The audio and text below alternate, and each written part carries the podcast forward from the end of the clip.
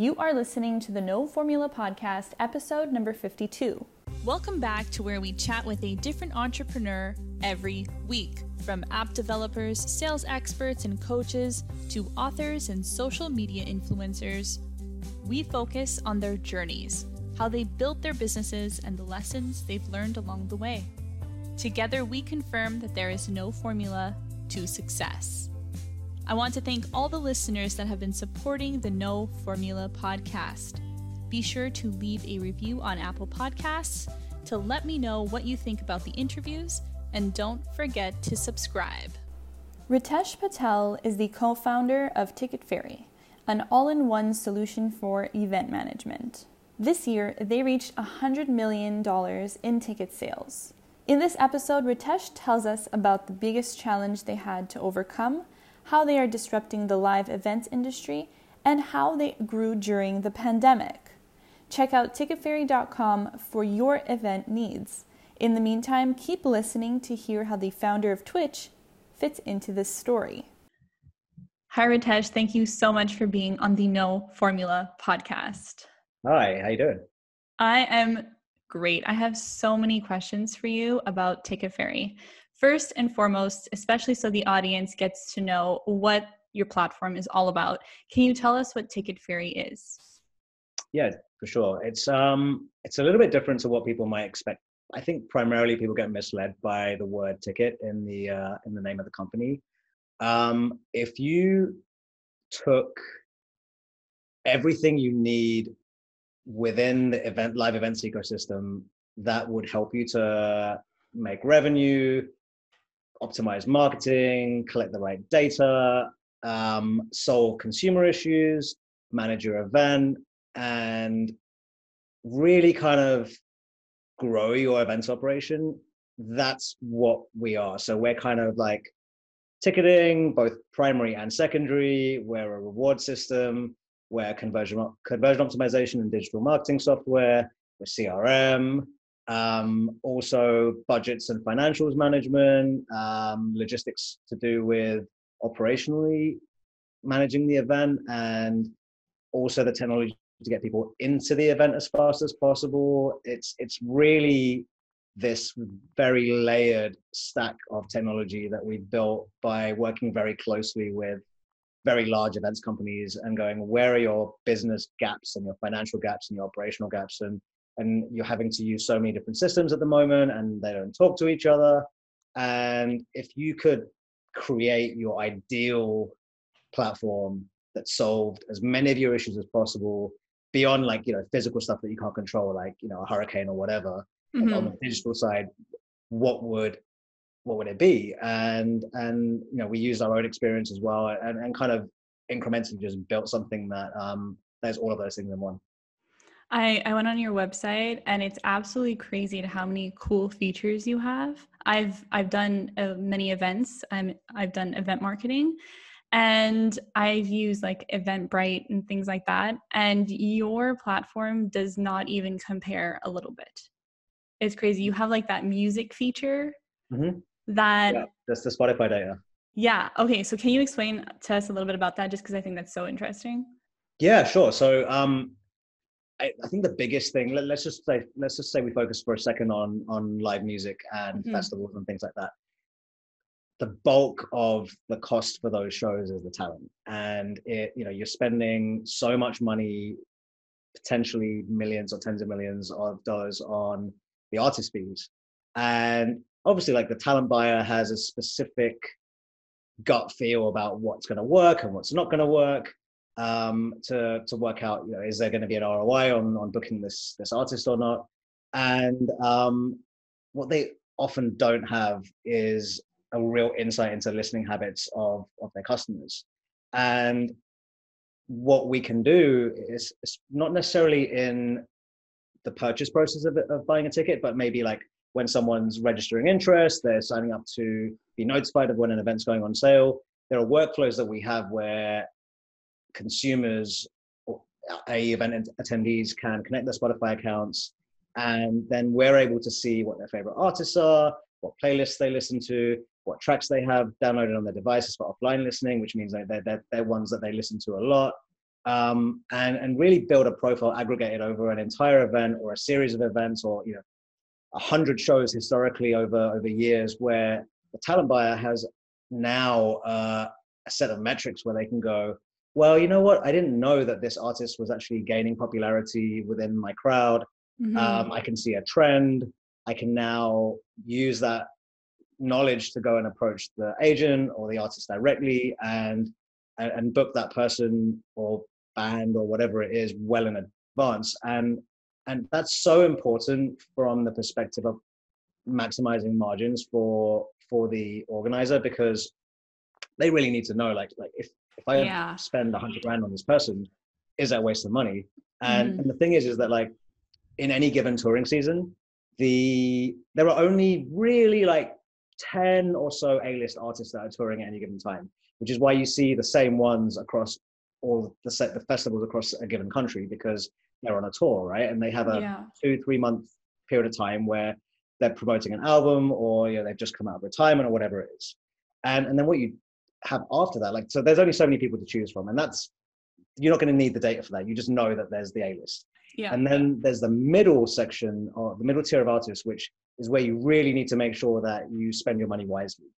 And and that's where this data can come in in in handy because you just have a little bit more insight into whether you should be spending 50k on one person or you could spend that on 10 artists at 5k each yeah. And that's really important from the perspective of maximizing not even profitability because festivals are really hard to become uh, to become profitable. It's just a case of like am i going to lose money? Is this going to take me into the red? And once you have that insight then what's really nice for the talent buyer is that then they've got this freedom for the experimental and underground acts where they may not have had that budget before because they had to like maximize the chance of a show going into profit. Mm-hmm. And then now you've got this talent buyer going, oh wow, I can book this person, and before it would have been a risk, but now it's not, and I can expose this this new music and this new artist to a whole new group of people, and that's my real artistic expression, and that's what really makes an event individual, and it's not the same talent as everyone else. But usually, what happens is that the talent buyer can't take that risk. And so, yeah. if we can give them that insight and, and actually allow them to make not 100% data driven decisions, but actually just kind of either confirm their their suspicions or their or their instinct, and that frees up 200k in a budget, and now they can use that to really drive new experimental bookings. That I think that's a really powerful thing for for a festival. I think that feature is brilliant. When I saw that, I was like, oh my God, that's so clever. And it really helps event managers to optimize their budget, which is so essential, especially for the bigger events with, you know, all those A-listers that cost a heavy penny.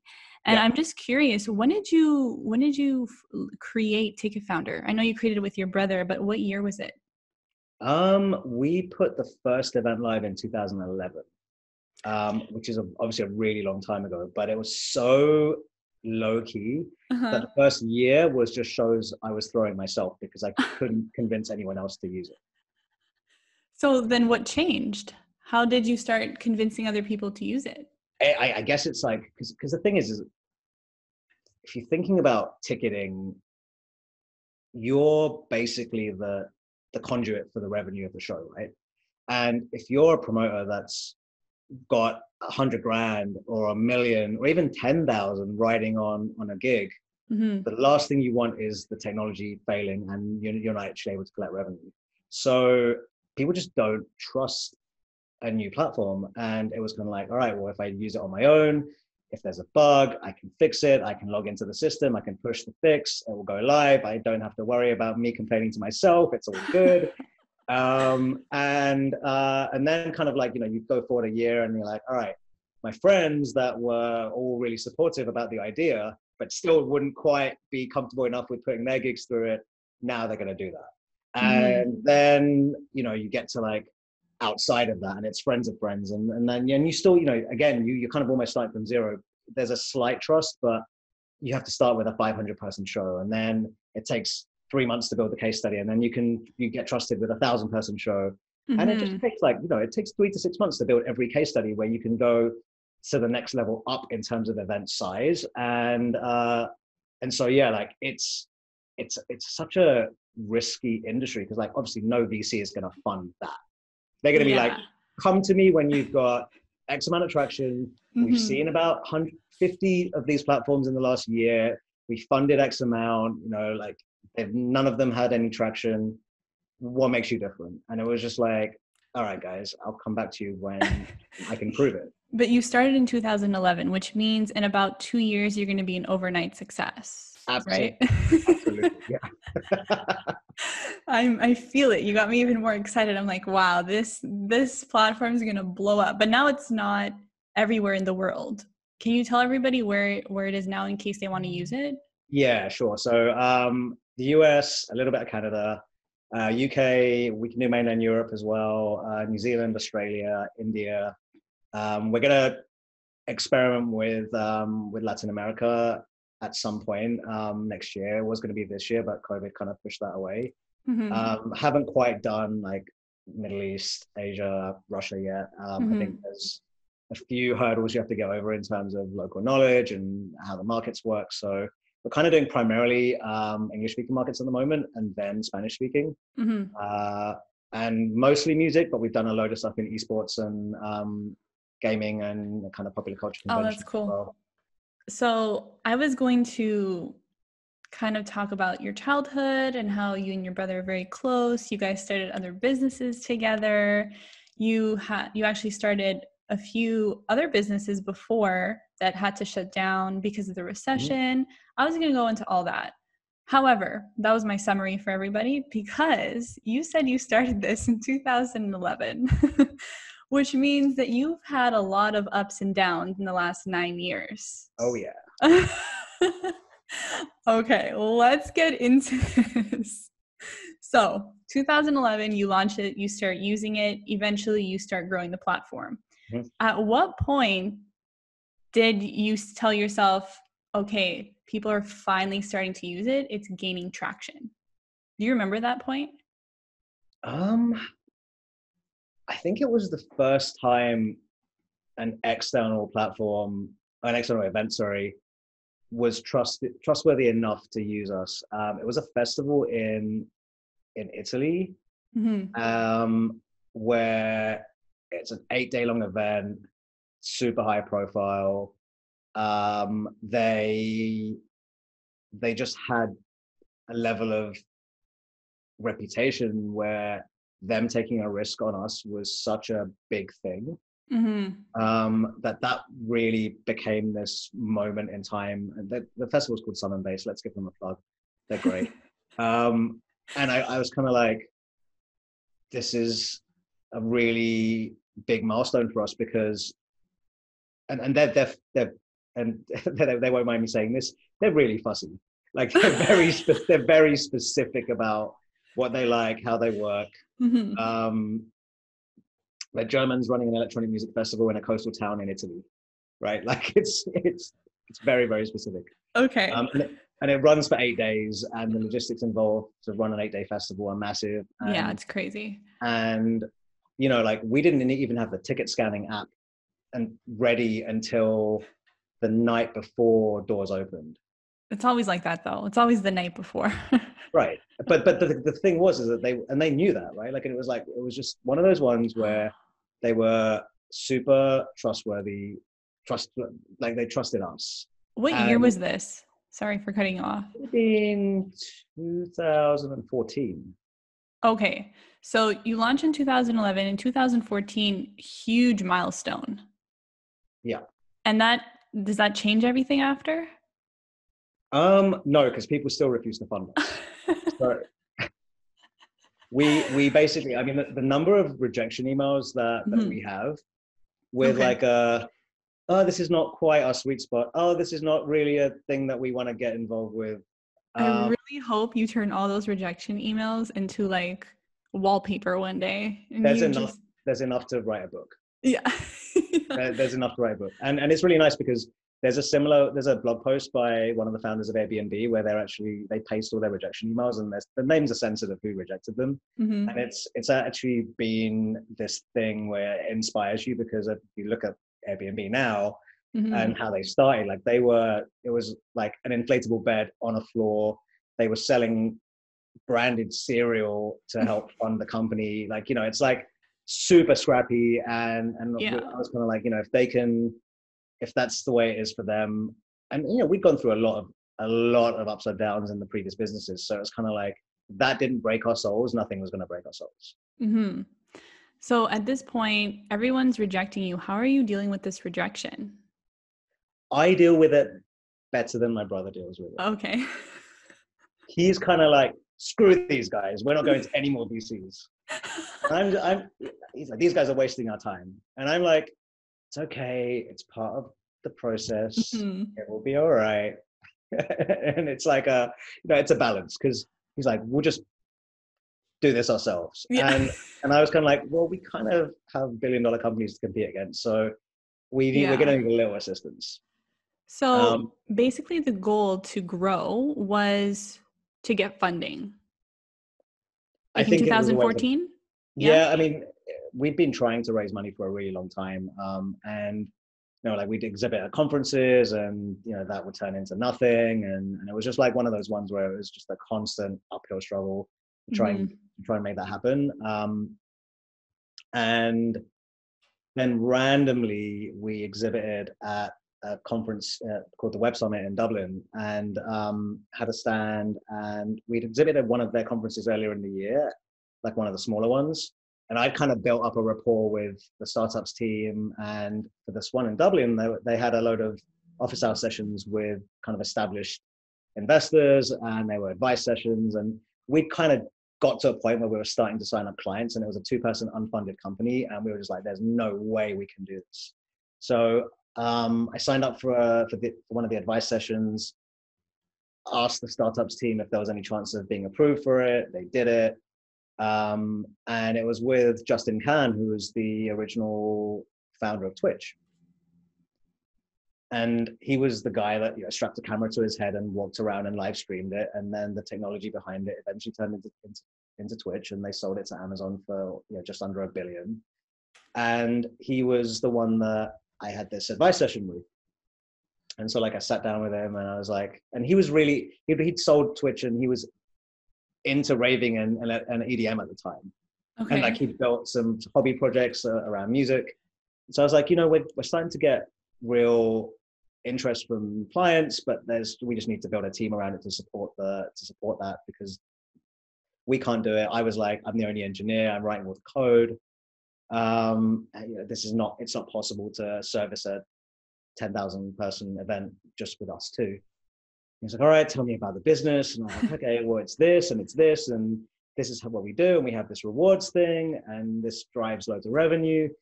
And he was like, this sounds really interesting. Maybe I'll invest. and I was like, oh, okay. Um, he goes, let me do these next two sessions. Hang around for me. We'll go and get lunch. I'm speaking after lunch, but we'll go and get lunch. So now I'm like, all right, this is nuts, but cool. Um, and we go and I walk with him after he's done his, his sessions and we get, you know, we go to a pub in, we're an island. So we go to a pub nearby and grab food and um, I'm talking to him about it and just like tell him about all the stuff that happened in the recession with all the stuff that my brother and I went through with all the ups and downs there. Like, you know, I was really candid. Um, no, no, nothing, nothing left unturned. Like, it was like, this is every, all the shit that's happened. Mm-hmm. And then like we finished lunch and he's got his, his talk to do. So we walk back through and we, you know, we go back through the backstage and we're still talking and he and then he goes and does his talk and he's like meet me again tomorrow um, i want you to demo the system to me and a friend of mine and so which my brother and i shot the next day and the guy the other guy was a guy called marcus sigal who was um, coo of zynga the gaming company oh my gosh so just so like, everybody just Okay. Okay. I have a question about this. Continue. yeah. So so we do the demo and like our back end, our UI was just like terrible back then. I just I knew it worked, mm-hmm. but the mm-hmm. UI was terrible. So like I did the demo and I showed him results that we showed them both results that we've we've got for clients so far. I was like, look at this. We managed to help an event make 20% more revenue, which is like your totally your profit margin. So I was like, I think this is really good. And that week we finally hit a million dollars in ticket sales. So like that, the timing of that I was like, we just hit a million bucks in total ticket sales, and you know, it took us like three years to do that. Mm-hmm. It took a mm-hmm. really long time, and um, and they looked at it and they went, "This is kind of cool. Like, ideally, the UI would be would be good." And then Justin goes, "I think that between me and my friends, like, we can we can get you around 300 350k." I was like, "All right." He goes, "Send me a deck." Oh my. Okay. And um, and then we walk away from that, and I didn't send him the deck. what? Because as far as it, raising money goes, like if they don't tell you yes, it's a no. Everything else is being polite. So you never so it, you never followed up. I never sent him the deck, and then and this was like November 2014, and then we got a client early 2015 and I was kind of, you know, I was based in the UK, so I was going back and forth to America every so often to try and raise money and failing every time. Mm-hmm. And um, and February 2015, I was at an event, and the client ran the client that we got was running an event on Richard Branson's private island in the Caribbean, Necker Island, and I got to go as a result of that. In fact, no, I'm lying. I've managed to get an invite to it. We, they weren't a client yet. That comes in, that comes a year from then. Um, okay which is another story. But uh, but like I went to this event, I was like, well, there'll be a load of tech people and VCs. Like it was a, it was a pitch competition where the final was being judged by Richard Branson mm-hmm. Island, and I was like, okay, I'm gonna book that, and I'm gonna book a week in San Francisco just in case I make some good contacts and then we can do follow ups and whatever. And so I went to and you know didn't get any real follow up, real contacts on the island, but I was still had the book to San Francisco, the trip to San Francisco booked. So I went and then like the sixth day or something like that, I was like, oh, Justin's in San Francisco. I should email him. I was like, can we catch up? And he was like, oh my gosh, okay. and he replies and goes, yeah, cool. Meet me for a coffee near my near my place. And and um, you know, like it's 9 9 a.m. tomorrow. I was like, all right, cool. And I was supposed to fly out that night. And he comes along with his his assistant Nick, and he looks at looks at me and goes, Why didn't you take my money in November? I was like, you didn't say yes. He goes, fine, I'll write you a check today. he goes like, cancel your flight and raise the rest of your round. What? That's what happened. That's what happened. Um, so it's essentially, I ghosted Justin Kan for a few months. you made him want you. it wasn't even that. I was just like, if he didn't say yes at the time, mm-hmm. we'd already been rejected a hundred times, right? So it's like, oh, this is just another one of those. Mm-hmm.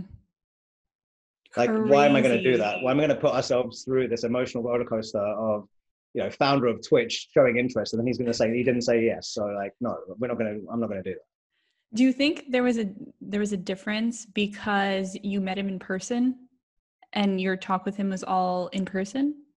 But all of them were in person. Like, oh, okay yeah, it was it was always that. Like if I never took an investor meeting with just over over the phone or, or on, a, on, a, on a video call. Oh my um, gosh, that's so crazy. I feel so like, like, I'm at lunch with a friend and you're just telling me like a story, like a gossipy story. and what, what was really cool is that like he had, you know, he obviously sold Twitch by that point and he had co-founders and he had other people that he co-invested with. So he was like, all right, I'm going to make a load of intros because, you know, even if you want, you can stay at my place while you while you're raising the rest of this round. I was like, no, no, no, that's maybe just a bit too much. Fine, like I'll find somewhere cheap and it's it's cool.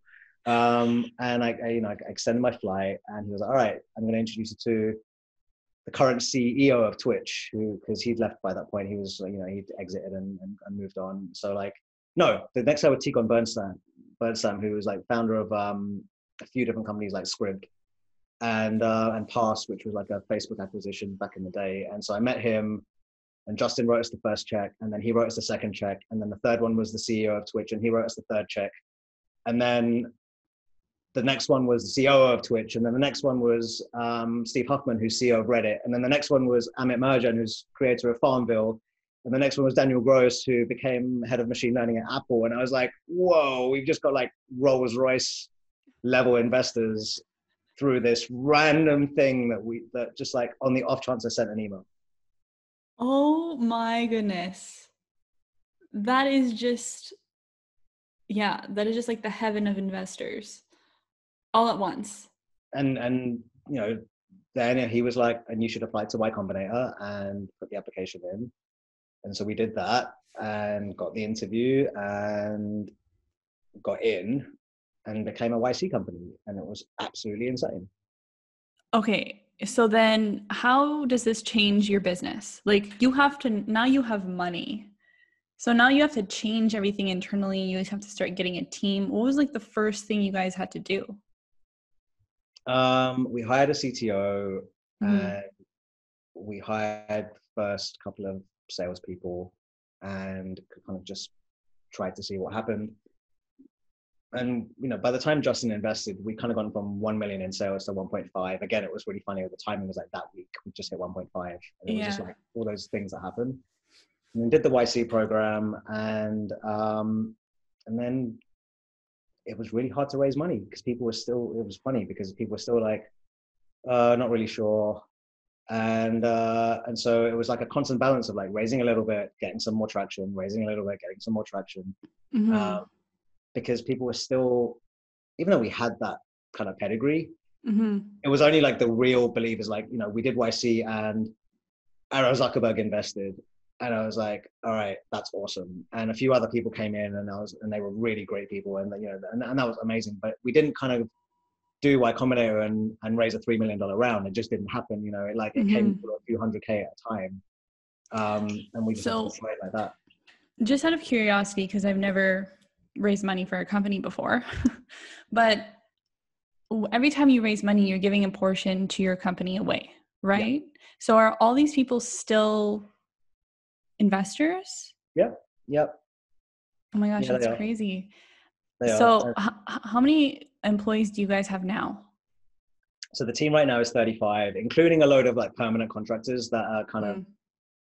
Technically outside of the company, but they still work 40 hours a week and, and, you know, they don't do anything for anyone else. So like we've got kind of a, a flexible structure of like half salaried in-house and half outside, but they still do full hours. And, and it's, it's been a really nice way to, to build the the the team because it makes things a little bit more flexible. You know, if we have a down period like COVID, then at least like we hmm. can mm. scale it down if we need to. But oh, okay. Yeah, it's like it, it's it's it's around any given time around 35 people in the team. How many for for you guys to make a profit and you don't have to get into specific numbers but how many events do you guys have to host like per month on your platform? Or it how many really, tickets i guess? Yeah it, it, really depends because like you know we we really only need to sell like 50,000 tickets a month to be profitable. Only. Mm. I say only it's actually really hard that's a lot it's, it's, it's really tough because the thing is is that it's not like it's a SaaS company where it's recurring revenue and it's subscriptions. Mm-hmm. We're totally dependent at the moment anyway on the events timeline for going on sale and like they might go we're going to sell 10,000 and they sell 1,000 mm-hmm. or they oh, go true. oh no we're going on sale in two weeks and then they're like oh some stuff happened we're not going to go on sale for two months now so then and what happened during the pandemic we got lucky because our biggest market was new zealand and they were the actually the country to deal with covid the best Oh my goodness. That is quite lucky. Yes, because they're very lucky. So it got to it got to May and we had festival like we had 20,000 capacity festivals going back on sale.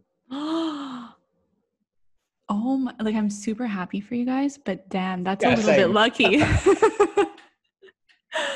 oh my goodness, because I, I saw one of your posts on LinkedIn that you guys reached a hundred million. And when you guys that's ticket sales, meaning that that's yeah, that's gross. Yeah. Yeah. Oh my goodness. And you know what's really cool is that like that's lifetime, right? So like that's over nine years. Yeah. Um, and it took to, it took until February 2015 to get to 1.5 million. So let's say like 98 and a half of it was in what five less than five years, four and a half years. So what's really what's really cool though is that more than 8 million of it was July, August, September of this year during COVID. Oh my goodness. That's why I'm saying in two years, you're going to be an overnight success. Exactly. It's just going to grow exponentially. It's been really nice. Like that we a load of new people have started using us. Big mm-hmm. festivals. Like we've had like festivals email us going, I spent half of my meeting the other day about my other business pitching you guys. and you know, like it's really cool. That must feel so nice now. Now, do you feel more calm as you're growing the business? the thing is, is that we're always trying to move a hundred times faster than we've got the resources for. Mm. Um, so there's never a sense of calm. It's it's like because for example, right, the, you you said that we've got loads more features than any platform you've seen mm-hmm. looking on the website. That is half of the features. I just didn't want to overload the page. my god your pitches when you when you like do a sales call they must be crazy it, it it takes like if i was to demo everything it would take two hours. Oh my goodness. Um and the thing is is that there's it's not even like that's when we're done. Like we roll out one to two new features every week and we have a massive update coming in the next like probably probably gonna kind of push to the beginning of next year. But like again it's gonna get way more sophisticated. And the thing is is that like not not resting is I think just the way you need to be because you have to assume that someone's behind you trying to catch up. Oh, okay. I was going to ask you like one to two new features every few weeks. That is very every intense. that is so intense. No, it's a, it's actually one to two features every week, and we push code to the live system three to five times a day. Oh my god. That is so intense. But I understand because you have to make sure that you're ahead of competition. Right. Yeah, absolutely. And and, and it's not just that, it's like we're so client focused that mm-hmm. there will be things that someone needs and they're a new client and they can't go live with their event unless we have it. And I'd rather not turn them away. I'd, I'd rather just be like, if you're asking for it, there will be a hundred other people that want it, and we might, and it, it would have been on the roadmap in a year's time. We're going to move it forward to this week. Oh my god, that's so intense. So yeah, I know it's definitely not calming. I I see that now. And speaking of competition, because now you you reached a hundred million dollars in sales. Are there other people in the industry that are at your level? Because I don't know of very many of them, like Eventbrite, you know, like the main ones. Loads, loads. I mean, really, we're still, we're still comparatively small compared to most people, and I think that it's just been a case of like we didn't shout about everything um, on purpose because it was just like we're just going to have our heads down and build.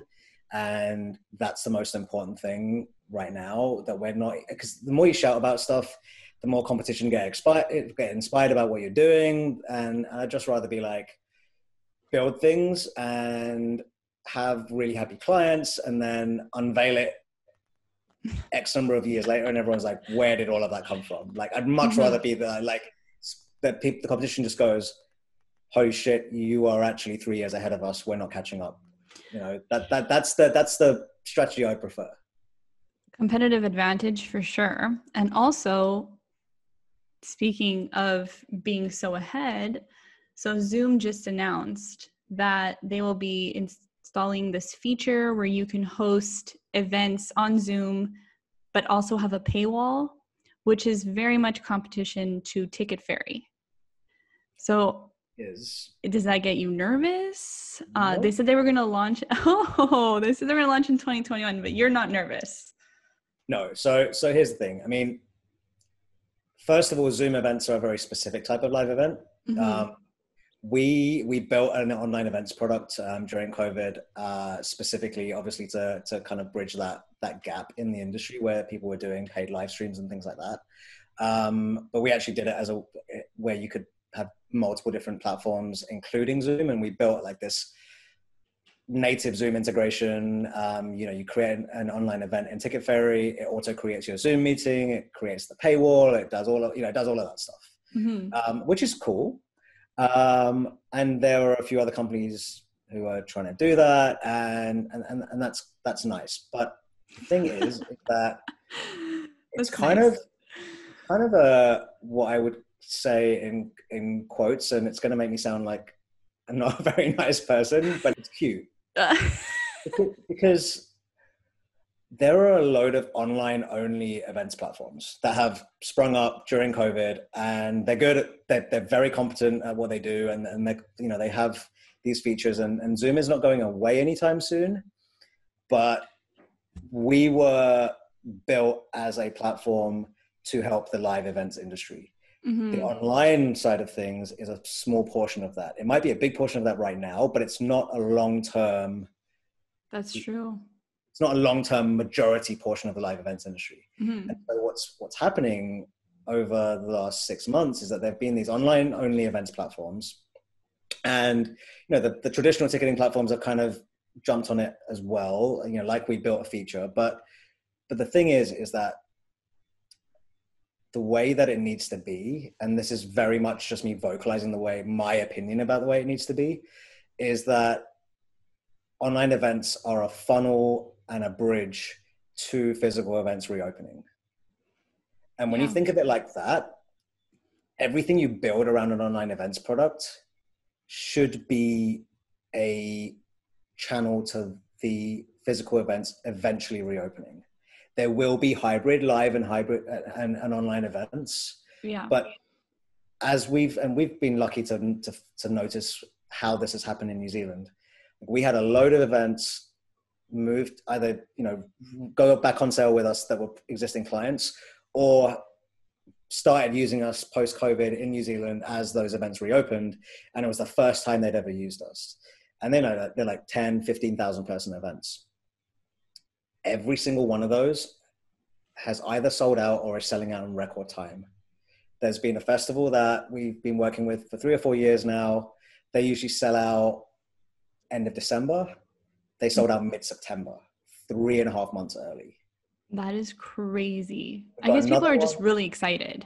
People are really excited. Yeah. There's another one that's been going, really famous festival, Rhythm and Alps, their 10th year anniversary. Um, the first time they're using us, I think they moved from Eventbrite to us. Um, it's 10 plus thousand people. They have like 500 tickets left, and it's not until New Year's. Oh my, yeah, people are so excited. So, yeah, they are. They are really excited. And and the thing is, is that like if you think of it in that context, mm. everything you're doing in live in online events should be a marketing funnel. Should be like pixels on your ad networks. It should be building mailing lists, building interaction, making sure people don't forget you. But you know, creating your CRM. Mm-hmm. All of that should be a channel to when you relaunch your physical events. And if you're doing it as an, if you're doing something in an online only platform, and then you have to try and export that data and try and use it in something else to market your physical ones, that's a lot of work and it's not native. And it's kind of like, well, the way we built our online stuff is like, this is going to be a way for you to get your physical stuff back up and running and accelerate that, not this is the be all and end all of, of everything you're ever going to do in the future because it's just not true. Yeah. I I'm just thinking because you mentioned that there are a lot of new companies during the pandemic that are starting to do online events, and you said it was cute. Um, but they're thinking short term. We should be thinking long term. Whereas when everything goes back to normal, we're all going to be doing these live events, and probably even more so than we were doing before. Yeah, I really think that it's going to be yeah massive acceleration in terms of people's desperation to interact mm-hmm. with, with yeah. humans again. Um, and I spent six months in quarantine with my parents, and and it's kind of one like I love them, and and it was a, it was really quality time, and I would not give it up whatsoever. Mm-hmm. But the thing is, is that like as you start being able to interact with other people, and seeing old friends, and being in a crowd of twenty thousand people, mm-hmm there's no way you can match that with an online or even a VR event. It's just not possible. No, because you're going to want to go out, you're going to want to interact again. That makes sense. But yeah, with, you, people, we need to touch other people. It's just the way it is. Yeah, yeah, I completely agree with you. Uh, but you mentioned the integration with Zoom that you guys have. So technically, like I can still use Ticket Fairy if I do it through Zoom. Yes, yeah, yeah. So, so th- this is the thing. So, the way we built our online events feature you still get all the other features that the physical events have. See, that's the difference. Mm-hmm. Like everything we do for physical events, you automatically get all those features that we built over the years for the online event as well. It's not just the paywall with a stream link. You get all the data, you get all the interactivity stuff, you get all the management stuff, like all the ad integrations.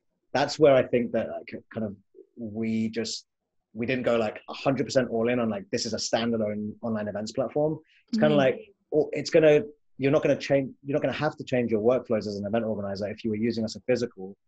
You're just gonna your your event page is gonna work slightly differently, and your, the way you produce your event is gonna work slightly differently.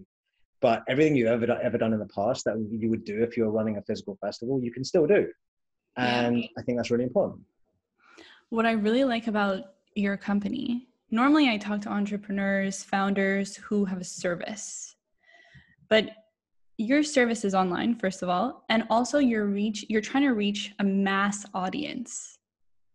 You're trying to reach as many people as possible. So in my head because you're trying to do that, your processes and the way you go about things is very different from let's say me trying to get a marketing client. So. I I just wanted to know if you can give us a little insight, like behind the scenes of Ticket Fairy and kind of the processes behind it to reach people on such a massive level. So we're really lucky in the sense that we don't have to spend crazy money marketing marketing to end user consumers who are buying tickets mm-hmm. because in 99% of scenarios we're the exclusive platform for for a specific event. So all of their marketing is driving their customers and then our features then amplify that traffic and get more reach. But we're really lucky that the seed traffic that comes to us comes from our clients. And then we can enhance it and and and create additional revenue streams and increase the reach and and, and all of that nice stuff.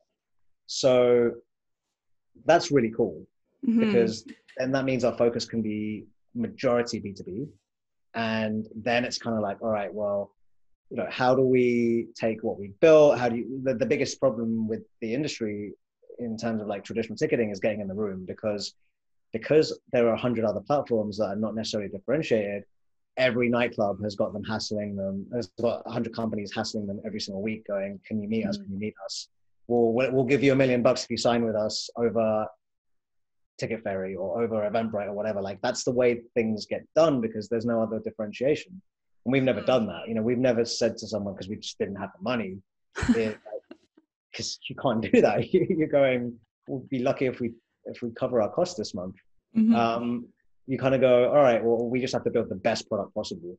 And and it's been it, it, like when you have resource constraints, you do that. You kind of you listen to the market, you talk to your customers, you make sure that you're building something that adds so much value that someone looks at it and goes, "That's a no-brainer. I have to work with you." And and that's what I think we've got to now. And and um, you know, when you think about it like that, then stuff starts happening with word of mouth and clients talk to other people who recommend you mm-hmm. and then mm-hmm. we can start doing like a little bit of, of, of you know ad spend and, and, and outbound marketing but i would hope that working like that means that you know, we kind of go, all right, now there's a nightclub that's going to sell a million tickets a year, and they're gonna they're gonna look at what we've done and go, this is amazing. And that actually happened the other day, and it was really cool.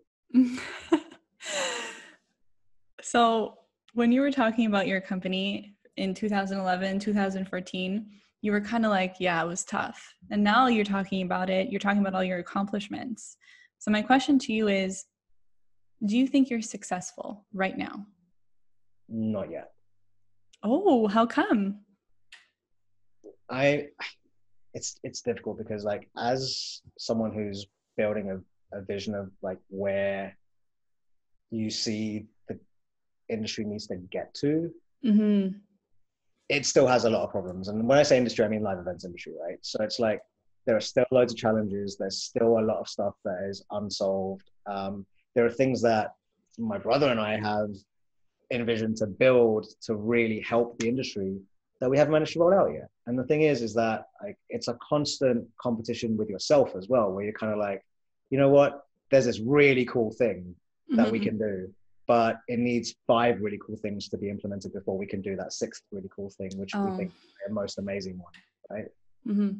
and and that's always the way tech's going to be. You just have to go with the dependencies and and, and get to get to your targets. And so, no, I, I definitely don't think that we're successful yet. But do I think that we have really good brand equity? Do, do I think that the events industry thinks that we're different from everyone else? And do I think that they feel that we're almost like a partner for them than a company that's trying to ask them for ask them to be to, to pay us? Yeah. Uh, yeah, I do. I do. I, I kind of, you know, I did did this demo the other day, and it was to a nightclub that sells a million tickets a year, and they don't need to say nice things, and they said to, they said to my face, "What you just showed us is like nothing else we've seen compares to it, and this will help us." And that's a very different process to trying to sell something to someone. If I'm yeah. trying to convince someone, please use us, please use us, that's very different to someone saying to your face, we want to work with you because we can see that this is beneficial to us. Like that's really different. Yeah. And I think it's also because of the industry that you're in, like there's so much room to grow. Oh, you know, huge. you can literally t- service all the live events across the whole world. totally, totally. And there are there are regions that are still developing that. I mean, we really early on mm-hmm. we were scoping out the market in India, and like you know, partly it's because that's our background, but partly it was kind of like you know, 1.4 billion people yeah. in the country, and the average age of the people in the country is like 25. Really? It's a young country. Oh my gosh, I did not know that. And there are like really cool festivals and live events. It's just not mainstream, mainstream, right? Mm-hmm.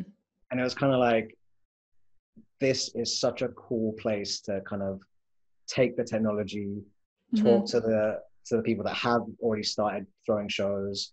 You know, we started talking to people that were touring people from the UK and Europe and America into India, into these like 100, 200 capacity clubs. And and you kind of you know where it can go to. And if you're just even the, the dominant platform in India, that's a billion dollar company straight away. Yeah, absolutely. That is so. What are your plans for like 2021? 2021 is going to be really interesting because as each region reopens, mm-hmm. I think we're going to see a repli- replication of what happened in New Zealand. And there's a lot of ticketing contracts that will expire in that time in that process mm. where like people were locked into using an Eventbrite for the next three years or five years or, or whatever. And, and, and that's what's been great about COVID. Well, there's been one thing that's been good about COVID. Obviously, it's not a good thing. Yeah. Um, is that people had time to reflect on their technology choices, on how they're going to reinvigorate their business once once the pandemic is over. Um, you know, you really think about it. You kind of go, I'm a festival promoter who's been doing things for a decade and now all my hard work is potentially gone so how do i stop that from happening?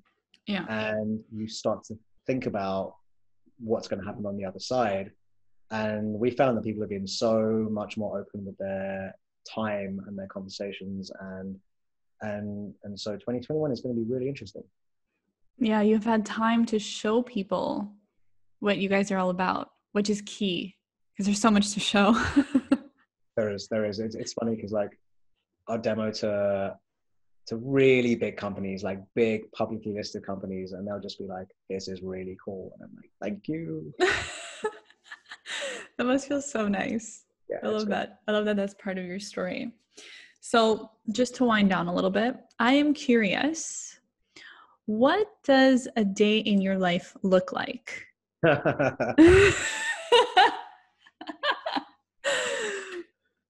Um, well, first of all, we we're in so many regions across so many time zones that everything happens in every time zone. Hmm, so hmm, so fun.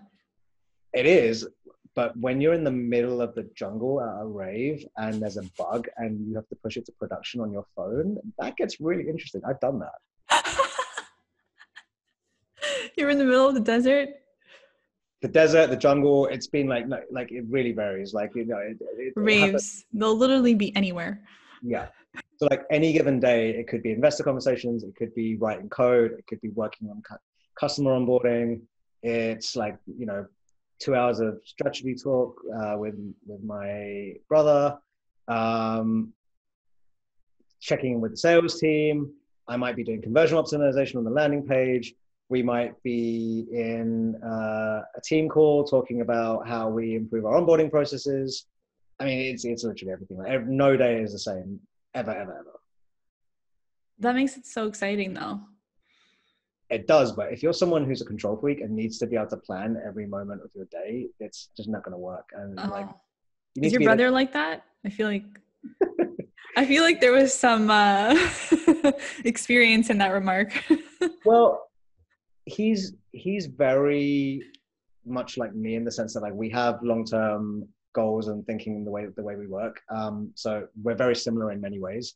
And then he, but he's also a, a person that loves structure and process and planning.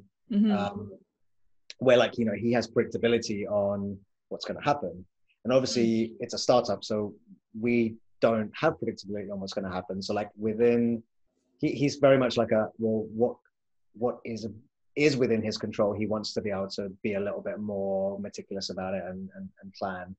Um, whereas I'm kind of like, I'll just book a flight somewhere and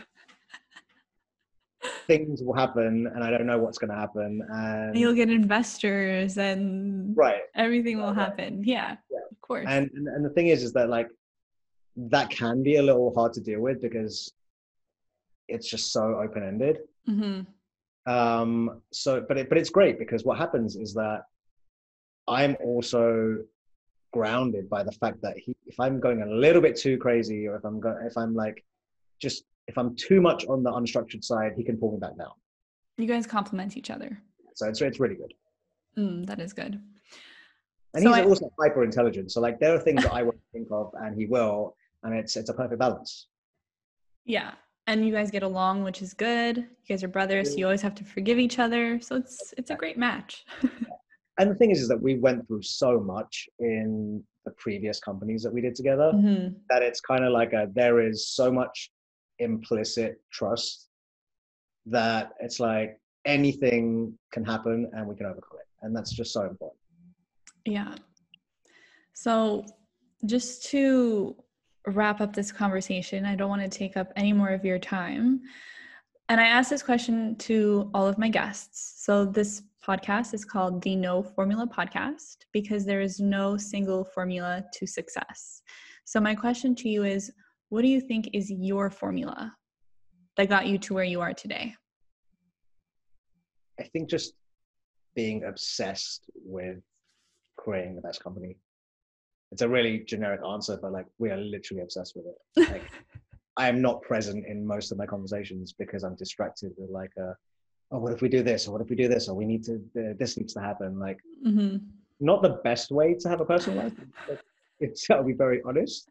Um, but, uh, but we are just, just so focused on creating the best value possible for the live events industry that um, there is no formula. You're right. Mm-hmm. But if you have just this one end goal in mind, you can weave around everything until you get there. Ooh, such a great answer. Well, Ritesh, it was so great talking to you. I love this conversation. Um, and I really hope that we get to chat soon because I, I want to be there when you guys are an overnight success in two years. I have loved having this chat. Um, I'm sure that at some point I will be somewhere around the world where I've booked a random flight and I'll see you across the room and be like, hey, it's you. And it will be very organic and unplanned and it'll be nice. Yeah, well that's that's what happened to you before. It's gonna happen to us. I don't doubt it. but thank you very much and we'll definitely chat soon. Amazing. Speak soon. Before ending this episode, I want to highlight my favorite parts of the interview with Ritesh. One, Ticket Fairy started in 2011. Ritesh and his brother kept working on their dream, and nine years later, it seems like they are making waves in the industry. I am so sure the platform will take off even more because of this consistency. Two, I love that one of their biggest markets is New Zealand. the only place with live events during the pandemic. I absolutely love that this happened to them. Three, Ritesh's story about getting funding seems lucky. However, had he not put himself out there, it would have never happened. So, in a way, this proves that we create our own luck. And four, I like Ritesh's strategy of working on the platform without making too much noise about it. In a super competitive industry, this seems like a very good strategy to throw the competition off guard. Thank you so much for listening to this episode. Be sure to subscribe.